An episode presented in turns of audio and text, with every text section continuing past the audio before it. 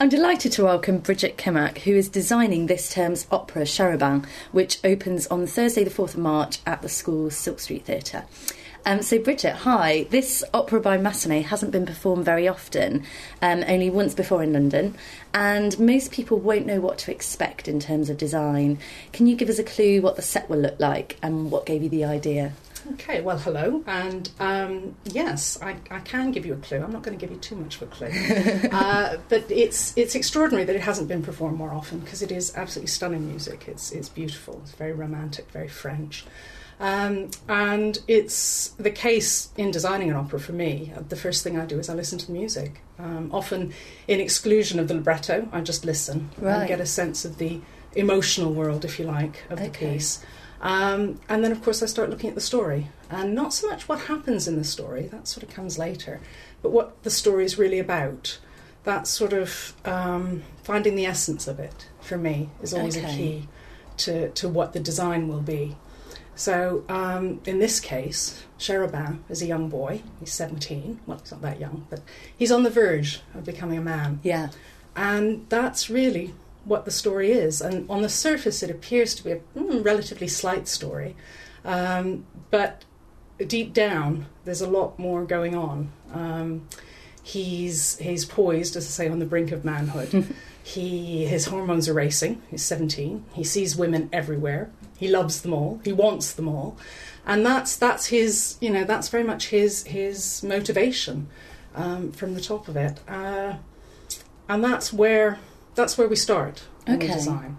And so, what does this production look what like? What does it look like? well, as as I say, because it is this sense of, of a rite of passage, there are elements of thresholds, uh, thresholds to be crossed a journey, an inner, a sort of inner journey to be taken by the main character. Um, and it also has it has a real quality of nostalgia about it. The Massenet himself was at 60, 61 when he was working on this opera. So he was an older man. And there's a character in the opera called Le Philosophe, who is the, the guardian or mentor of, of uh, Cherubin. And it's sort of through Le Philosophe's eyes, there is this sense of nostalgia for, for his youth, his, his lost youth. Um, and a sense that he's been there, he's done it all before, and he's he's sort of trying to guide Cherubin to make the right choices in terms of, as I say, how he's going to enter manhood. Okay. Um, so so yes, there's there's there's thresholds, there's uh, apertures, uh, sort of views through to the sort of man Cherubin might become. Um, and it's it's sort of it's got a feel of the time in which it was written, although we haven't set it in the period in which it was written. It was it was I think the first performance was St Valentine's Day, 1905, um, and it. See, I, mean, I start by looking at, at what's going on in the world, the rest of the world, whether it's in architecture, whether it's in um, art, sculpture, painting, early days of photography, early days of psychology. Freud published in 1900 and 1902. And you look at this score and you, well, that's much the score. You look at the libretto and you think, hmm, and the score. You think, hmm, was Massenet aware of what else was going on out there in that, that whole, you know, world of dream interpretation, if you like? Yeah. Um, so, so a lot of those elements feed into the design. Okay. So it's not it's not quite as straightforward as as as it might be. No. Well, I think a lot of people don't really know anything about theatre design. It's mm. quite a mysterious world for them. So perhaps can you talk us through the process of what your job entails from the moment you're asked to design a show mm. right through to first night? Yeah. Okay. Well, as I say, start, when it's an opera, I definitely start with music. Um, and I will do some research, visual research. I say look at imagery. In this case, architecture was quite important. Um, although it's a French opera, it's it's sort of a, a view of Spain, if you like, through through French eyes. Um, so I looked at uh, people like Gaudi and his very curvaceous, um, organically shaped architecture. That's certainly been a, a, a feature of the design um, and at uh, you know other visual stimuli, things like uh, Le Lapin Agile, which was the the tavern that Picasso and all his cronies hung out at, and that was, you know, where they, they sort of so that that features. Um, so all those things get gathered together, um, and ideas. You know, I, I start to make three dimensional representations, if you like, of these ideas, looking for how to use the space in the way that's best going to serve the telling of the story. Because ultimately, that's what you're doing. You're you're supporting the telling of the story. You're not illustrating it. You're not well. You're. It's not so much a background. It's it's a way of facilitating this, the, the storytelling. Yeah. Um, so that that's where I I begin fairly early on in that process. The director and I, Martin Lloyd Evans in this case, will get together and have a meet, and he'll bring his ideas, and I'll have all my bits and pieces. Will he usually already have had thoughts about yes. design himself? Oh yeah, absolutely. I mean, he'll he'll have thought about the characters. He'll have thought about where and when this may happen, um, or may have happened. Um, and we we sort of work through from there and and it's very much that collaboration that's very exciting because you know you, it's fine being on your own and coming up with stuff but it's once once more people get involved it gets more and more exciting as as the process goes on so once we've come to a stage where where it's uh, we feel we're happy with with the sort of space from a, a set point of view um, we I create a white card model box which is not necessarily white card it means it's just it's it's a model that is all the elements are there, but it's not necessarily completely finished. There might still still be decisions to be made about textures, about colours, about a number of things. But that is then presented to the staff and the students here, the, the production management, stage management. And we start looking at whether we can afford it indeed. you know? uh, and various departments, the workshops, the, the scenic painting department, um, and wardrobe. There's, there's costume drawings as well to be to be looked at. Whether um, it is within within our means. Um, sometimes it is. Sometimes you need to tweak things, adjust things, um, and and it again becomes another sort of a, a, a problem solving situation if, if you can't afford something. You know, the whole team's creativity feeds into that then in terms of, well, okay, we need this to happen. How can we make it happen with with what we've got? Yeah. And is it um, always about any financial restriction that there might be rather than what people are capable of? Uh, it, yes, it, it, it's that as well. It's time. Um, you know, because obviously there's other shows going on as well. So there's it's workshop time, it's um, health and safety, is also an issue. You know, if, if you want, if you're working at heights, that needs to be considered, and and how you make that safe for for the performers. Um, so there's all those things to be taken into consideration at that stage. Okay. Um, and once that's sort of you've you've you know worked your way through all of that, I then produce a finished model, which is as near as possible exactly what will be on stage, just 25 times smaller.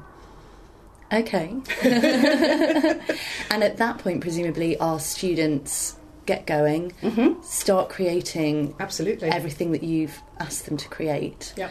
Um, and what does your role do from that point on? Are you more in a supervisory role? Yeah, there's supervisory. Um, uh, there's there's fittings to be done with with performers. So costumes will have either been hired or in some cases made.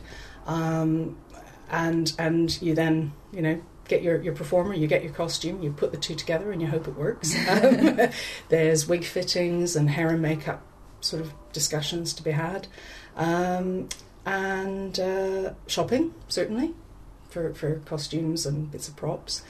And yeah, liaising. I mean, communication is, is the big thing at that stage in terms of what stage management, for instance, can find if you're looking for a particular prop, what what they can actually get their hands on, what you know, what will do, what exactly is right for the period, for the for what it needs to do on stage. So it's all that communication then for the next however much time until we actually get on stage.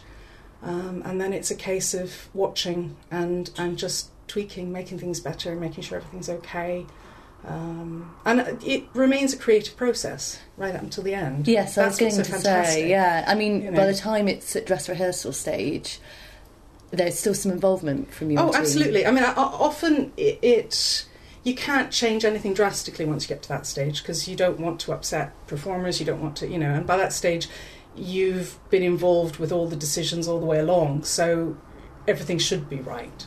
but occasionally there are things where you go, "Ooh, actually, wouldn't it be nice if? Hmm, do you think we can?"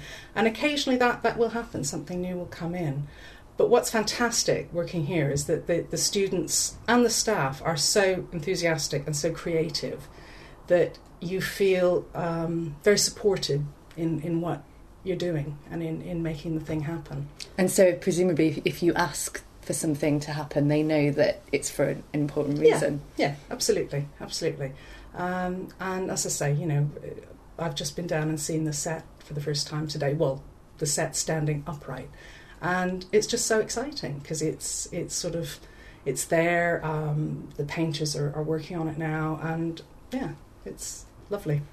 And one thing that um, I think lots of people are confused by is how the role of a designer interacts with those of the lighting and the sound designers, who I guess at the same time are busy doing their plans and their ideas. So, how does your role interact with theirs? Well, it, hugely. I mean, uh, certainly from a lighting point of view, discussions happen very early on, uh, in the model box stage, in fact, right. um, about about texture, for instance, and about about colours and about uh, angles and actually where you're putting stuff on stage. Because obviously, lighting needs space to hang their lanterns and to put their booms at the side of the stage and everything else, and that can then affect entrances and exits. It can affect where bits of scenery are. You know, so it's a it's a give and take process. Um, obviously, the set's no good if it's not lit because you can't see it.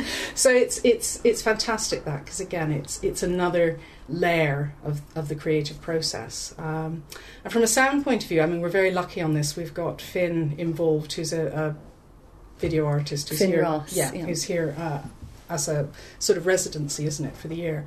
And he's been involved working with a student for some uh, video projection, which is also going to happen in this. So, Ah, uh, and that's it's. I think it's gonna be. I think it's gonna be lovely. excellent.